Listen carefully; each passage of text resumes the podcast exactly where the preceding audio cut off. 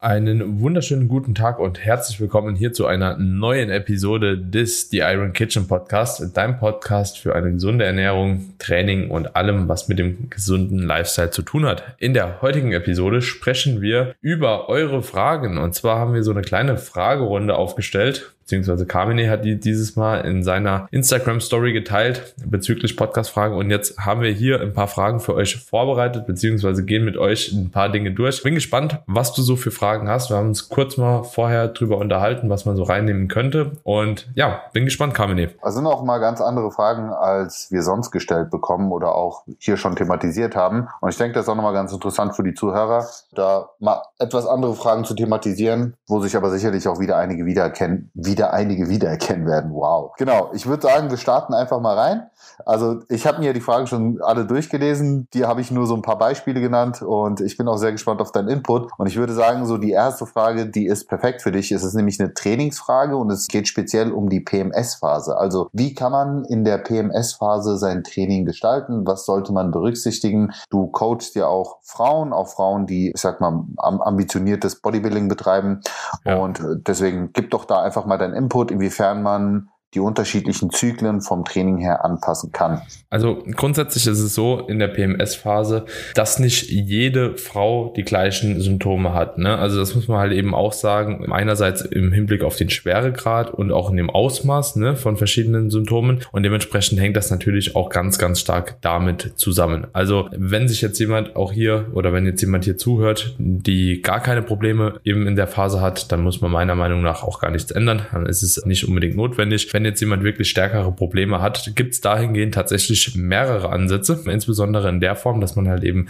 teilweise sein Training auch so planen kann, dass es halt eben zu dieser Phase allgemein immer leichter ist, das Training, ne, dass man das eventuell mit einem Deload oder auch mit mehreren aufeinanderfolgenden Pausetagen verbindet. Das geht halt eben schon. Persönlich finde ich es nicht unbedingt der beste Ansatz, wenn ich ehrlich bin, einfach weil das auch mit ein paar Problemen einhergeht, sprich manchmal bleibt die Periode auch beispielsweise aus oder manchmal ist die PMS-Phase dann doch auch nicht so stark, und die Symptome unterscheiden sich einfach ganz, ganz stark. Dementsprechend würde ich da so ein bisschen autoregulativer tatsächlich in dieser Phase reingehen und das auch von Tag zu Tag neu entscheiden. Sprich, hast du Schmerzen, hast du Probleme an den Tagen, dann würde ich das Training dahingehend entweder komplett sein lassen, abhängig der Schmerzen, die man hat, oder beispielsweise das Training so manipulieren, dass halt eben in gewissermaßen trotzdem in Stimulus gesetzt wird, allerdings halt eben der Körper nicht noch zusätzlich extrem gestresst wird. Was sich da anbietet, ist einerseits halt eben beispielsweise ein Training von Muskelgruppen, sage ich mal, beziehungsweise Übungen, die grundsätzlich halt eben systemisch einerseits nicht so belastend sind, ja, dass man beispielsweise statt einer Kniebeuge eher einen Beinstrecker mal macht oder so, ne, oder dass man halt eben auch Übungen, die eine große Rumpfspannung auch erfordern, weil das oftmals halt eben auch dahingehend ein Problem sein kann, einfach auch rausrotiert, ne, das wäre genau das gleiche Beispiel, statt einer Kniebeuge halt beispielsweise einen Beinstrecker und vielleicht einen Adduktor zu machen oder sowas,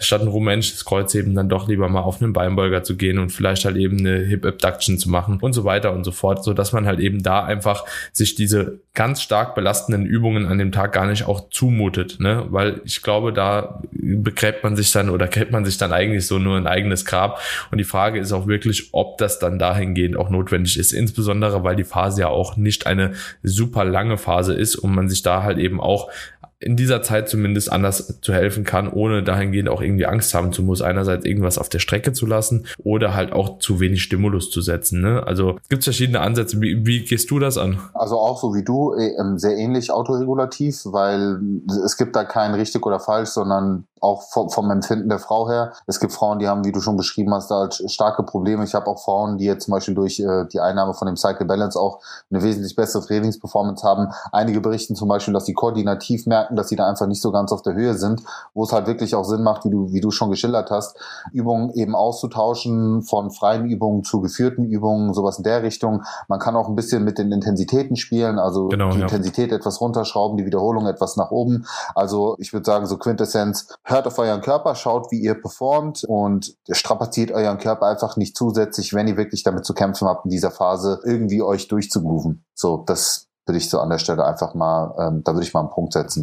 Ja, definitiv. Es ist jetzt einfach halt eben auch nicht unbedingt so die Zeit, wo man dann unbedingt draufboxen muss. Und ja, ich glaube, jeder... Jetzt, ne? Und umso älter ich werde, tatsächlich, ich bin ja jetzt auch doch nochmal bedeutend jünger als du, sage ich jetzt mal, ist es trotzdem so, dass umso mehr Lebenserfahrung man, glaube ich, irgendwie auch sammelt und auch mit dem Sport einfach halt eben länger dabei ist, dass man sich da halt eben auch, oder dass man immer mehr und mehr merkt, dass es halt auch vollkommen okay ist, halt einfach mal zu Hause zu bleiben, ne? Also, und auch sich einfach an den Tagen auf andere Dinge zu fokussieren und so. Und wenn das halt eben jetzt die Dinge sind wie Regeneration, dann ist das halt eben so, ne? Und ich merke auch, dass halt ein mehr dynamisches Modell einfach so von Trainingsplanung in einem fortgeschrittenen Alter mit fortgeschrittenen Herausforderungen und Anforderungen am Alltag halt eben auch einfach halt wächst, ne? Also, so dass halt eben diese Dynamik da einfach auch wichtig ist und das man so eine Trainingszyklusplanung auch immer nur so bedingt halt eben auch durchziehen kann, ne? Und das auch nur Sinn macht, das durchzuziehen, wenn das auch wirklich halt durchziehbar ist, ne? Also bei mir mittlerweile, umso länger ich trainiere, umso mehr Autoregulation habe ich da einfach auch drin. Das ist ein sehr guter Punkt. Auch da, lass mich abschließend noch was sagen. Genau, das ist nämlich etwas, was ich auch bei mir gemerkt habe. Dieses Reiferwerden, diese Alltagsherausforderungen berücksichtigen und selbst für dich als Leistungsathleten, der auch auf Wettkämpfen stattfindet, ist es ja trotzdem ein Hobby. Du verdienst damit nicht dein Hauptgeld. Das heißt, das Leben drumherum spielt trotzdem immer noch eine wichtige Rolle. Ja, du verdienst ja kein Geld damit, sondern du verdienst mit dem drumherum dein Geld und du hast eben einen Alltag zu bewältigen und du hast jetzt noch keine Kinder und so weiter. Aber warte mal ab, wenn dann auch sowas mit ins Spiel kommt, dann ändert sich einfach sehr vieles. Von dem her würde ich auch sagen, einfach diese Verbissenheit ein bisschen ablegen und etwas autoregulativer und intuitiver sein Training angehen in solchen Phasen. Punkt. Ich muss auch sagen, so beispielsweise ich habe jetzt seit 2 Wochen nicht einen Trainingstag von mir so trainieren können, wie ich den eigentlich geplant hatte. Ja, so, ne? Und es ist halt trotzdem okay halt, ne? Und genauso ist es halt eben auch so unter der Berücksichtigung, beispielsweise war ich halt 4 Tage krank gewesen. Das ist mit einer PMS eigentlich tatsächlich zu vergleichen. Wenn du halt eben so starke Symptome hast, dass du nicht ins Training gehen kannst, dann ist das wie eine Krankheitsphase und dann bleibst du auch lieber zu Hause, wie dass du dich da halt eben irgendwie künstlich halt durchboxst, ne? Muss man einfach sagen. Es gibt immer verschiedene Methoden, wie gesagt, gegen die PMS auch ein bisschen vorzugehen, ne? Du hast gerade eben auch schon Supplements teilweise angesprochen, ne, wo man sowas halt eben machen kann. Man kann viel mit Stressreduktion arbeiten und versuchen, das Ganze irgendwie zumindest positiv zu beeinflussen. Aber ja, wenn es halt trotzdem nicht geht, dann geht's halt einfach nicht. Fakt. So, ne? Und wie gesagt, da würde ich mich auch mittlerweile gar nicht mehr so hart stressen mit. Zweite Frage. Jo. Da möchte ich auch gerne direkt drauf eingehen. Und zwar geht es um das Abnehmen in der Menopause. Also ich denke, da geht es, also so hat sie es geschrieben, ich denke, es geht um Abnehmen-Tipps in der Menopause. Also es kursiert ja immer noch so die gängige Meinung, dass man in den Wechseljahren ja so viel schwerer abnimmt als in jungen Jahren. Mhm. Und wenn wir das Ganze jetzt mal auf wissenschaftlicher Basis betrachten, dann sehen wir, dass es rein vom Kalorienverbrauch keine großen Unterschiede gibt, auch nicht zwischen jüngeren und älteren Altersklassen. Also das ist mittlerweile auch ganz gut mit Daten belegt und ich glaube, der Unterschied liegt irgendwie zwischen 100 bis 200 Kalorien im Schnitt. Klar gibt es da Leute, die drüber sind, Leute, die etwas drunter sind, aber das ist so der Schnitt. Das heißt, der sinkende Kalorienverbrauch oder auch der hormonelle Umschwung ist definitiv nicht der Grund, warum man in den Wechseljahren etwas schlechter abnimmt. Es gibt aber da ganz gute Daten, auch Beobachtungsstudien, die eben zeigen, dass das eigentliche Problem, warum man in den Wechseljahren weniger Kalorien verbraucht, ergo die Abnahme deutlich schwerer fällt, einfach das veränderte Bewegungsverhalten ist. Das heißt, man hat weniger Alltagsaktivität, auch das Sportpensum ist meistens mit steigendem Alter bei der Frauengruppe sehr viel niedriger als vielleicht noch in jungen Jahren, wo man Vereinssport getrieben hat, keine Ahnung, vielleicht Handball gespielt hat oder irgendeinen anderen Sport auch regelmäßig nachgegangen ist. Das heißt, es ist eher der Lifestyle, der sich verändert, der die Abnahme erschwert. Dass Hormone eine Rolle spielen beim Abnehmen oder auch bei der Zunahme, das wissen wir. Ja, also mit einem sinkenden Östrogenspiegel verändert sich die Fettverteilung und so weiter. Das sind alles Dinge, die passieren. Aber nichtsdestotrotz gibt es keine magische Wunderpille oder spezielle Herangehensweise in den Wechseljahren. Ich sage immer, die Routinen sind für alle gleichermaßen wichtig und vielleicht etwas, was man in den Wechseljahren mehr mitbringen muss als in jungen Jahren, ist mehr Geduld, weil der Prozess vielleicht etwas schwieriger, etwas langwieriger ist. Aber rein von der Herangehensweise ist immer gleich ein Kaloriendefizit einhalten und das eben bestmöglich versuchen über mehr Aktivität, über mehr Sport und über etwas weniger Essen. Also immer diese Kombination. Nicht nur weniger Essen, nicht nur mehr Sport, weil beides ist nicht wirklich zielführend, sondern immer eine Kombination aus beiden. Ein bisschen mehr davon, ein bisschen weniger davon und wie gesagt, langen Atem mitbringen und eine gewisse Kontinuität, weil das ist auch etwas, was fehlt. Ja, so dieses, ja, jetzt gebe ich 100% und dann habe ich aber mal wieder Phasen, wo ich schleifen lasse. Dann lieber mit 80% konstant, aber durchziehen. Was mir da auch immer im Kopf rumgeht, ich glaube auch einfach, dass tatsächlich die ältere Personengruppe, sage ich jetzt einfach mal, auch weniger Muskelmasse irgendwann hat, weil dahingehend ja auch im Alter halt vielleicht mit dieser weniger Aktivität, die du jetzt auch beschrieben hast, auch genau, dass das mit einhergeht, eventuell auch sich das Ernährungsverhalten vielleicht ein bisschen verändert, ne, die Makronährstoffe halt eben anders gehandhabt werden, so, weil irgendwie, ich glaube, wenn man jünger ist, achtet man dann doch auch vielleicht darauf, ein bisschen mehr Obst und Gemüse zu essen. Ich glaube, man hat einfach halt eben so viele auch so einen Anspruch an sich einfach halt, ne? Keine Ahnung, ein bisschen fitter halt zu sein. Soll ich dir was sagen? Ich glaube nicht mal das, Daniel, weil viele steigen ja jetzt erst mit den Routinen ein und verändern ihr Bewusstsein, was das Essverhalten angeht. Ich sag eher, in den jungen Jahren steckt der Körper das besser weg, weil man eben auf der anderen Seite wahrscheinlich mehr Aktivität und Bewegung hat. Ey, jetzt mal ganz blöd gesagt, selbst wenn du Freitag oder Samstagabend feiern gehst, ja, und keine Ahnung, 4 Stunden tanzt, so am Stück, dann verbrauchst du ja auch Kalorien. So, ja. Selbst wenn du dann Alkohol getrunken hast, aber du hast auf der anderen Seite, also es ist wirklich der Lebensstil, der eine ganz, ganz wichtige Rolle spielt. Und das, was wir immer als Routine auch vermitteln, mehr Eiweiß essen, gucken, dass man eben nicht zu viel Zucker konsumiert, ergo einfach mit den Kalorien, oder ich sag mal kalorienbewusst lebt, mehr Gemüse, mehr Obst ist so. Wenn man das alles macht, plus eben auf der anderen Seite Aktivität und auch ein Sportprogramm beginnt und am besten Kraftsport, auch das haben wir oft thematisiert, weil es eben genau diese Punkte auch behebt, die du angesprochen hast, wie Muskelabbau. Das heißt, wir haben auf der einen Seite einen Aufbaueffekt, wir haben mehr Kalorienverbrauch und wir haben halt auch dauerhaft den Stoffwechsel was Gutes getan, weil Muskulatur auch den Stoffwechsel langfristig fördert, ja, den Ruhestoffwechsel, weil wir unsere Körperzusammensetzung verändern. Aber ich glaube, das sind so die wichtigsten Punkte beim Abnehmen in der Menopause. Also ich würde eben auf genau diese Bausteine setzen. Recovery-Dauer nach Periodenverlust? Fragezeichen. Gute Frage. Ich habe das in den letzten Wochen sehr, sehr ausgiebig thematisiert. Da kannst du vielleicht mal einen Erfahrungswert von dir geben und dann kann ich auch gerne nochmal meine persönliche Erfahrung dazu mitteilen.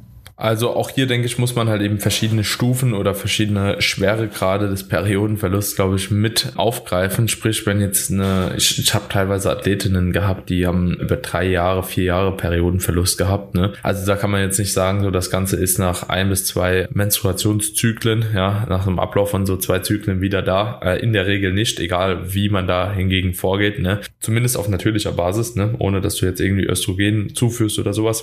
Aber wenn man die mal ausklammert, so selbst nach einer Wettkampfvorbereitung, wo in der Regel halt eben auch ein Periodenverlust von, sage ich mal, durchschnittlich 3 bis 4 Monaten auf jeden Fall einhergeht, kann man halt eben schon sagen, dass das meistens in der Regel so zwischen 5 bis 7 Monate später nochmal, ja zumindest da nochmal in eine ganz gute Richtung geht, teilweise früher, teilweise ein bisschen später, aber das ist, denke ich, ganz gut ein Richtwert, so 5 Monate danach. Wenn man einen Periodenverlust hat, der lediglich auf beispielsweise Stress zurückzuführen ist, ja, wo man jetzt sagen würde, okay, keine Ahnung, vielleicht ist das Sportpensum ein bisschen hoch gewesen, temporär, vielleicht ist halt eben die Anforderung der Uni hoch gewesen, vielleicht war der Schlaf auch noch schlecht und so, da kann es halt eben schon auch sehr gut sein, dass es nach einem Monat, wenn man sich da halt einfach nochmal ein bisschen bewusst dafür macht, ein bisschen Gang runterschraubt, auch nochmal da ist, ne, also das hängt immer sehr, sehr stark von der Situation ab, warum letzten Endes die Periode weggeblieben ist, ne. Ja, sehr gute Punkte, also ich würde da gar keine Monate in den Raum werfen, weil ich da auch komplett unterschiedliche Erfahrungen habe. Was ich bestätigen kann, ist, umso länger die Periode nicht da war oder da ist, desto länger dauert meist die Rückgewinnung. Und was ich auch auf jeden Fall aus Erfahrung sagen kann, umso konsequenter Frauen dann auch die Stellschrauben angehen, die dafür ursächlich sind, sei Stress, sei es Untergewicht, was ja mitunter auch ganz häufig eine Grundursache ist, eine Mangelernährung, ja, desto schneller kommt das auch zurück. Und Supplements können da auch unterstützen, aber auch hier muss man sagen, ehrlicherweise, das Supplement kann auch keine Wunder bewirken.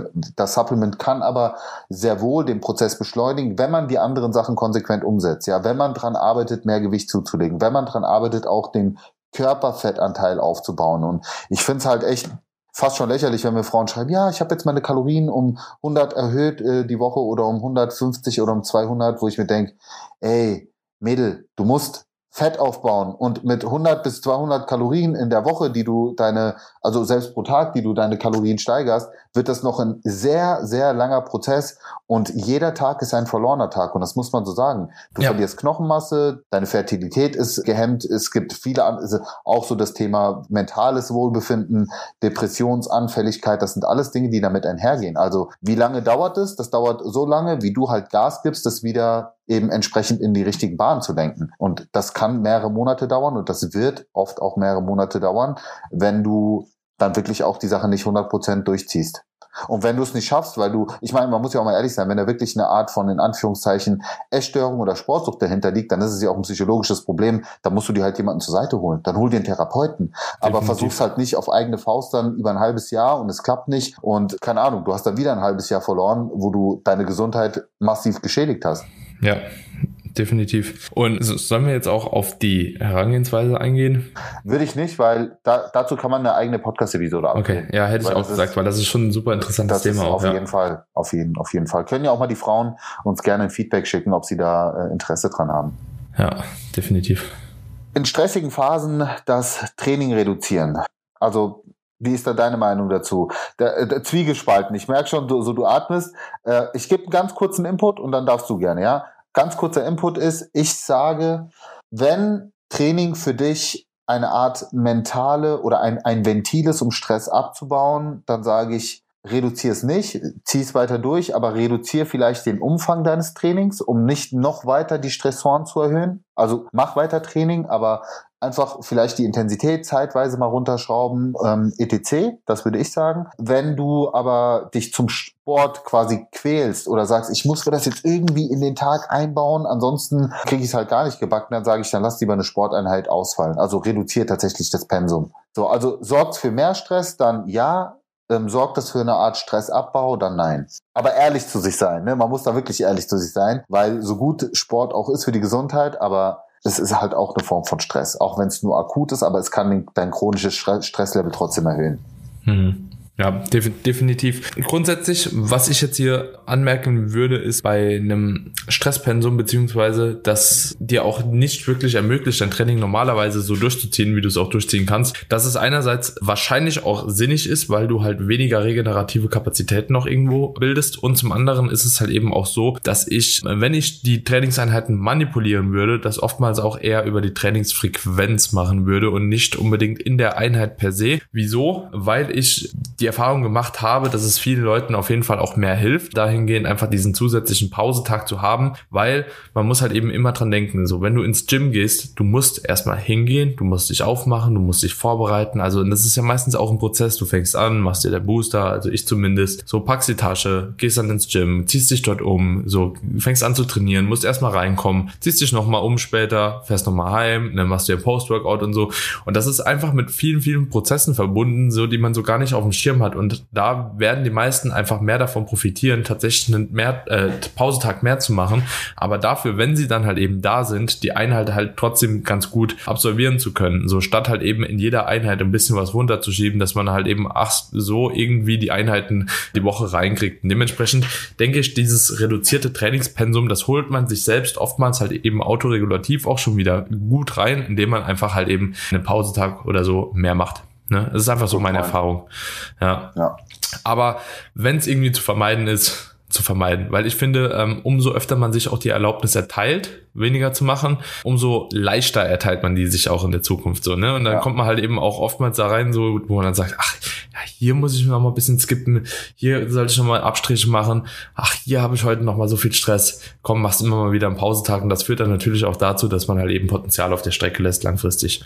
Yep. So, also hängt auch ein Stück weit von dem Fortschrittslevel ab und wie ambitioniert man auch trainiert. Ja, ne? Also ganz, ganz klar. So von dem her einfach, was ist deine Priorität? Mittlerweile bin ich auch so weit, so dass ich eigentlich den meisten raten würde, auch nicht öfter als 4-mal die Woche trainieren zu gehen, wenn sie halt keine Ambitionen haben. Normalos, ja, absolut. Und damit, ich meine, mit 4-mal die Woche Training holst du halt auch locker deine 80% schon raus, deiner maximalen. Also da bist du halt auf jeden Fall auf der sicheren Seite. So, und wenn du dann halt eben sagst, okay, ich will halt ein 5. Mal gehen, frage ich mich halt auch immer so, willst du das wirklich oder ist es so eher aus dem Zwang heraus? Ne? Aber ich persönlich habe auch schon für mich so gesagt, keine Ahnung, wenn ich jetzt nicht mehr auf die Bühne gehe, wahrscheinlich 4-mal die Woche. Dafür halt längere Einheiten. Ich habe halt auch immer lange Einheiten, so, ne? Man kann auch 5-mal halt eine kürzere machen gehen, so, das auch okay, aber vielleicht mache ich auch nur noch einen Push-Pull-Beine einmal die Woche, um zu halten, ne? Aber nicht mehr halt eben dieses, keine Ahnung, 5-mal die Woche, 2,5 Stunden, 3 Stunden Ding halt. Dieses leistungsorientierte, was wahrscheinlich auch für deine Knochengesundheit und Gelenkgesundheit vielleicht nicht ganz so förderlich ist. Das muss man ja auch mal sagen. Auf einem bestimmten Level ist es einfach so und das ist Fakt. Ja. Aber gut, die Vernunft. Man malträtiert sich auch so selbst halt. Ne? So, also es tut auch dauerhaft alles weh. Aber man liebt es auch irgendwie. Ja, auf jeden Fall. Also im Training liebst du es und danach, wenn das Zwicken dann kommt, dann denkst du so, fuck, hättest du doch mal den Satz weggelassen. Ja, so irgendwann ist halt dann auch mal gut halt, ne? Ja. Ja. Komm, eine noch, beziehungsweise zwei, glaube ich, kriegen wir noch rein. Finde ich auch eine gute Frage, nämlich wie ist unsere Meinung zu einem hohen Defizit, also wirklich einem aggressiven Defizit bei einer starken Adipositas? Also für diejenigen, die mit Adipositas nichts anfangen können, das ist krankhaftes Übergewicht. Also wir sprechen ja hier über einen Status, wo man sagen muss, dass die Folgen einfach so gravierend sein können von Atherosklerose, Bluthochdruck, erhöhte Triglyceride. Also man sagt, der Übergewicht ist im Prinzip die Ursache für die meisten aller Volkserkrankungen. Das heißt, das oberste Ziel in diesem Falle sollte es sein, möglichst schnell das Gewicht auf ein Normalgewicht oder zumindest vom Adipositasgrad runterzubekommen. So, was ist jetzt wichtig, um möglichst schnell Gewicht zu verlieren? Natürlich ein möglichst hohes Defizit. Die Frage ist jetzt, macht das bei einer starken Adipositas Sinn? Da sage ich ganz klar ja. Wenn es einen Fall gibt, wo ich ein hohes Defizit empfehle und wo ich auch weniger Probleme sehe, dass diese Personen mit entsprechenden Nebenwirkungen oder Diätbegleiterscheinungen zu kämpfen haben, wie es eben bei Leuten der Fall sein könnte, die von Normalgewicht einfach, ich sag mal, Luxuskilos verlieren wollen oder meinetwegen leichtes Übergewicht haben und ein paar Kilos verlieren müssen. Diese ganzen hormonellen Adaptionen und so weiter, die finden dort im Regelfall nicht statt. Und das ganz kurz zur Erklärung.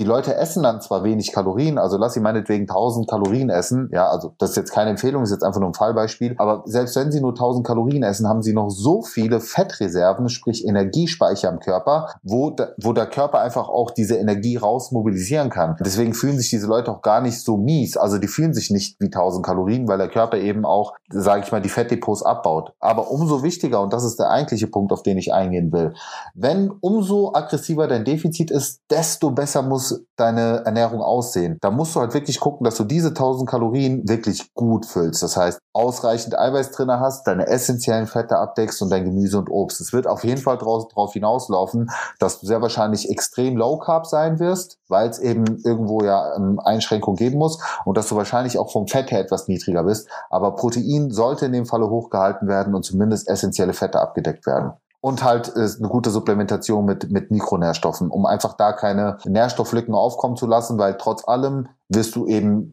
weniger von allem essen können. Ja, also bin ich auch grundsätzlich genau derselben Meinung. Ja, ist auch mit Studien gut belegt. Also ich meine, es gibt ja genug Beispiele. Es wird halt nur meistens komplett dumm gemacht. Sowas würde ich halt mit einem guten Coach machen, der einen auch anleitet. Ja. Und wenn man da auch wirklich von Adipositas spricht, also so einem höheren Grad auch, dann sollte man das auch durchpushen. Ich hatte auch gestern, ist auch ein interessantes Thema, ist auch eine interessante Frage. Ich hatte gestern von einem Follower, Followerin, eine Frage bekommen halt, ne? Also so plus 100 Kilo, fährt 1200 Kalorien gerade mit einem ziemlich hohen Sportpensum auch. Und ja, sie hat das Gefühl, dass der Coach das zu hoch angesetzt hat, beziehungsweise dass da einfach halt eben diese Kalorien zu niedrig sind. Da habe ich aber auch gesagt, beim Gewicht halt so, von plus 100 Kilo kannst du das halt fahren. So, ne? Also ist halt relativ unproblematisch. Man muss halt immer vorsichtig sein mit solchen Aussagen, weil das, ne, alle hören zu und beziehen dieses Beispiel auf sich selbst, aber wir sprechen halt wirklich über Adipositas. Also das ist ja eine ganz besondere Zielgruppe und man muss es immer individuell sehen. Das ist ja ein Coaching. Also Coaching ist ja individuell auf diese Zielgruppe eingehen und ich bin da bei dir. Ich kann halt nicht öffentlich sagen, wenn ich zu allen spreche, ja, 1200 Kalorien sind schlecht, weil nee, für den einen ist das okay, für den anderen ist es viel zu wenig und so muss man das halt sehen. Ne? Ich finde, was man da auch halt eben auch mit, also genau in dieser Situation auch mit aufgreifen sollte, ist halt immer auch so, wie gut kannst du dich halt eben mit diesem Defizit zurechtfinden, ne? Absolut. Also auch das ist ja auch wieder halt eben so ein Ding, wenn du halt die ganze Zeit 1000 Kalorien fährst, ja, und dich dadurch aber wieder in so eine Situation bringst, wo du einfach anfängst, Essen richtig zu craven, so, dann ist das halt eben wahrscheinlich auch nichts Nachhaltiges, weil dann gehst du da raus und frisst du erstmal eine Pizza, dann nochmal einen Döner, dann nochmal irgendwie Ben & Jerry's und tack, irgendwie hast du halt eben das Abgenommene halt wieder draußen, ne? Da muss man sich halt eben dann auch fragen, ist das halt das langfristig Beste, aber so, wenn jetzt jemand wirklich halt, keine Ahnung, sagen ich mal, eine weibliche Person mit 1,60 Meter, 1,65 oder so 100 Kilo plus wiegt, ja, dann sollte die halt eben schon schauen, dass die halt Gewicht runterkriegt. Und ich würde da halt einfach auch für mich einen Ansatz wählen, weil ganz ehrlich, im Training Fortschritte machst du so oder so, ne, ob du jetzt 1000 isst, ob du 1600 isst oder 2000, ne, so bei dem Körpergewicht machst du halt Fortschritte, weil die Energiereserven sind halt einfach da. So, da würde ich halt eben einfach schauen, was ist für mich das Nachhaltigste, ne, so wie fühle ich mich noch einigermaßen wohl, wo mache ich aber auch die entsprechenden Gewichtsfortschritte, also so 0,5 Kilogramm Fett die Woche abzuwerfen ist ein Muss, das, ja, aber das ist ein Muss, ja, so halt, ne, also das, Minimum. Genau, das ist das Minimum und das ist ein Muss halt so, ne, und am Optimalfall halt eher gegen 1 Kilo halt, ne, pro Woche, so, was man da verliert, aber natürlich muss man da halt eben auch aufpassen, dann wieder, wenn man vorher schon hormonelle Probleme hatte oder so, ne, sich deswegen aber auch nochmal anfängt krass zu stressen und so, ne, mit so einem hohen Defizit, dann kann es halt eben auch sein, dass halt lieber diese etwas geringere Gewichtsabnahme dahingehend das Zielführendere für die Person halt per se ist und das ist halt immer, muss man halt abwägen. Aber ja. guck mal, genau deswegen würde ich immer auch einen Coach empfehlen, weil ich sag dir jetzt mal etwas. Und vielleicht ist das eine Meinung, die ziemlich konträr ist zu dem, was ich sonst auch als Empfehlung gebe. Aber wenn wir hier wirklich über eine Person sprechen, die schon Symptomatiken aufzeigt, wo man sagen muss, okay, das ist also wirklich Alarmglocken im Sinne von kardiovaskuläre Probleme, Insulinresistenz oder Diabetes, da sage ich, nehme ich lieber in Kauf, dass die Frau erstmal ein paar, in Anführungszeichen, hormonelle Probleme hat, wir dafür aber diese ganzen schwerwiegenden Thematiken möglichst schnell unter Kontrolle bekommen, ja, eine Zeit lang einen radikalen Ansatz fahren und dann gerne auch wieder die Kalorien hochtapern, wenn wir sie auf ein gewisses Level haben und uns um die anderen Sachen kümmern. Das ist wie bei einer Operation, so, du, keine Ahnung, so, der Arzt hat jetzt die Entscheidung, amputiere ich jetzt ein Bein oder rette ich ihr Leben und reanimiere sie, so nach dem Motto. So, ne, irgendwo musst du halt abwägen. Man sollte es nie zu diesem Extremfall kommen lassen, aber wenn es hart auf hart kommt, dann muss man halt auch die Reißleine ziehen. Und ich habe auch einige bei mir in der Community, da sprechen wir nicht über 100 Kilo auf 1,65 Meter, da sprechen wir über 140, 150. So, dann sprechen wir halt wirklich über, hey, wir müssen was tun. Wir müssen was tun. Würde ich auch sagen, lassen wir auch so, halten wir so fest. Ja, halten wir auf jeden Fall so fest. Also keine Verallgemeinerung. Im besten Fall holt euch einen Coach. Ich glaube, das ist jetzt auch nichts für eine Andrea, ehrlich gesagt. Dass sowas das gehört, ist ja wirklich schon... Das ist Adipositas-Therapie. Also sowas macht mir halt extrem Spaß, mit so Leuten zusammenzuarbeiten, weil ich auch da viel Erfahrung habe, aber ey, du glaubst nicht, wie viele Coaching-Anfragen ich in letzter Zeit kriege. Ne? Ich glaube, ich muss auch langsam wieder mal, ich überlege sogar tatsächlich wieder, da muss ich mir dann nochmal von dir ein paar Tipps einholen, weil ey, wenn ich höre, was Coaches aktuell für Preise nehmen, Junge! Da frage ich mich echt, was habe ich in der Vergangenheit falsch gemacht? Teilweise 4.000, 5.000 Euro für einen 3- bis 6-Monats-Coaching. Like, what? Ja. Aber genau für diese Zielgruppe, wo du halt merkst, also teilweise wird da auch mit der Verzweiflung Ich wollte gerade sagen, so, du kannst auch schön mit den Schmerzen und den Ängsten der Leute spielen, so, ne, das finden die halt alle auch so richtig geil, so. Das finde ich halt moralisch kompletter Abschaum, wenn ich ehrlich bin halt, ne. Also so. Ich habe Nachrichtenverläufe zugeschickt bekommen. Boah, da können wir auch mal eine Folge drüber machen, da kann ich komplett mich ablästern. Guck mal, ich habe nichts dagegen, weißt du so, wenn du mir sagst, ey Carmen, ich nehme für einen 6-Monats-Coaching 4.000 Euro, dann würde ich mich schon nicht mal schlecht fühlen bei dir, weil ich weiß, du bist ein guter Coach, ich weiß, wie du arbeitest, dein Know-how ist da, du kümmerst dich um die Leute, das ist keine 0815-Abfertigung, wo die in ein System eingespeist werden und jeder bekommt irgendwie das gleiche Ding, so diese Programmabfertigung. Es ist auch eine andere Art von Knowledge, die gefordert ist, weißt du, so, du musst ja auch, das finde ich halt auch immer wichtig, du bezahlst ja auch einen Coach in gewisser Maßen für die Arbeit, die der schon investiert hat, und das Wissen, das er sich akkumuliert hat, so, ne, so für die Erfahrung und so, und wenn du halt jemand zeigst, wie er abnimmt. Also Bro, jetzt kein Spaß, aber ich gebe dir einen festen Ernährungsplan, du nimmst ab halt, ne? Das kostet mich genau 2 Minuten Arbeit. Ja, aber das ist ja gar nicht das. Guck mal, die Leute, mit denen ich zusammenarbeite oder zusammenarbeiten möchte, das sind Leute, die wissen, was sie falsch machen. Da geht es hier mehr um Verhaltenstherapie, langfristige Umsetzung. Aber das sind genau nicht die Leute, die bei diesem 5.000 Euro Abnehmprogramm für 2 Monate oder so halt da die Erfolge erzielen. Genau das meine ich, ja, weil da wird eben ein etwas anderer Ansatz gefahren. Das ist halt so das Problematische und ich finde es gut, dass du den Punkt genannt hast, dass man eben nicht für die eigentliche Dienstleistung bezahlt, sondern du bezahlst, also natürlich auch, aber vor allen Dingen auch für das Know-how und die Expertise, die der Coach mitbringt. Ey, ey, mal ehrlich, ich habe studiert, ich habe über 20 Jahre Berufserfahrung, ich weiß, was ich kann, warum soll ich mich denn unter Wert verkaufen? Ich habe mal eine Umfrage gestartet, da haben die Leute Stundensätze genannt, Daniel, dafür holst du nicht mal Nachhilfelehrer, wo ich gedacht habe, ey, ich weiß nicht, in welcher Welt ihr lebt, aber damit könnt ihr nicht mal meine Steuern zahlen, so.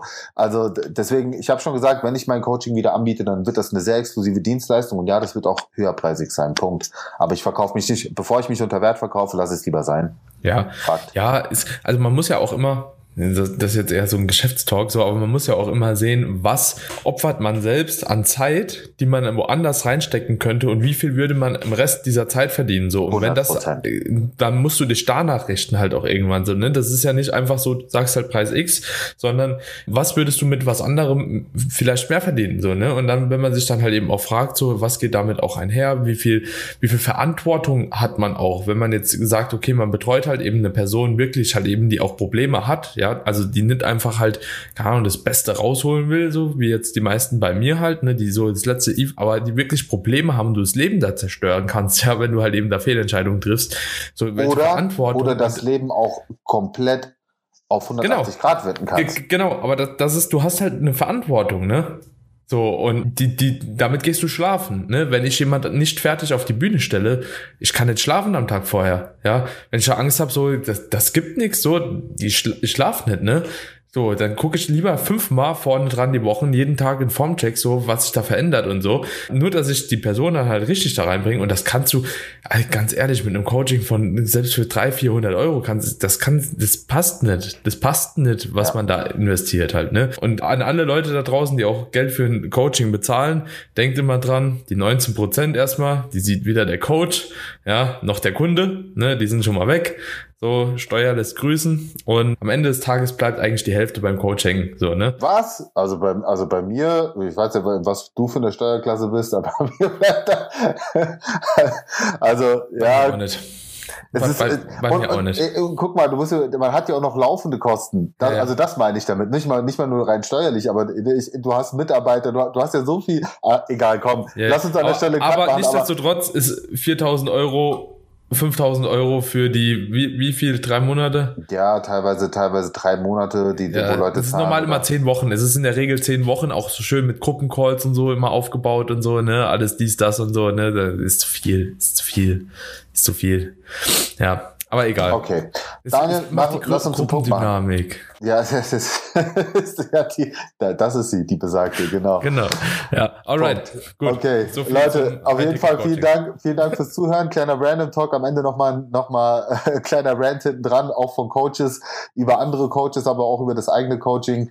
Ich finde es auch mal wichtig, Tacheles zu reden und auch mal die Fakten auf den Tisch zu bringen, denn man muss immer beide Seiten sehen. Die Kundenperspektive, und ich habe vollstes Verständnis, wenn jemand sagt, ja, das kostet viel Geld, logisch, aber für viele ist es auch eine Investition in das Leben, ja, also ja, du könntest dafür eine Reise bezahlen, du könntest dafür aber auch eine Reise für deinen weiteren Lebensverlauf zahlen, dass sich sehr, sehr vieles verändert zum Positiven hin, dass es dir besser geht, gesünder geht, dein Mindset sich verändert und so vieles mehr und ja, dafür kann man auch mal ein paar tausend Euro in die Hand dann nehmen, dann ist das halt so, aber dann sollten sie wenigstens in eine Person investiert sein, wo ihr auch wisst, die führt euch ans Ziel und die will auch was Nachhaltiges mit euch erarbeiten und euch dann nicht zu irgendeiner Zusammenarbeit zwingen, wie es halt leider sehr oft erleben musste. So. Ja.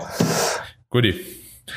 In diesem Sinne, Freunde, ihr dürft natürlich sehr, sehr gerne die Podcast-Episode teilen. Ja, wenn ihr denkt, das sollten mehrere Leute aus eurem Umfeld hören, egal ob im Social Media oder im privaten Umfeld. Und ansonsten würden wir uns natürlich wie immer auch über eine Bewertung des Podcasts freuen. Wir sind übrigens am Wachsen. Ich bin mir nicht ganz sicher, wo wir bei Spotify jetzt mittlerweile sind. Es sind aber auf jeden Fall schon einige Bewertungen reingekommen. Dementsprechend dürft ihr sehr, sehr gerne so weitermachen, egal ob auf Spotify oder Apple Podcast oder wo auch immer ihr den Podcast hört. 1.600. Ja, 5,0 Sterne. Stark. Ja, dementsprechend macht gerne so weiter, fördert den Podcast. Wir freuen uns über jede Bewertung. Auch gerne Apple Podcast nicht vernachlässigen. Da sind wir bei 363, 4,9. Da könnt man mal ein paar 5-Sterne-Bewertungen nachschieben. Wären wir euch auf jeden Fall sehr, sehr dankbar. Und ansonsten hören wir uns dann in der nächsten Episode wieder. Bis dahin, peace out. Ciao, ciao.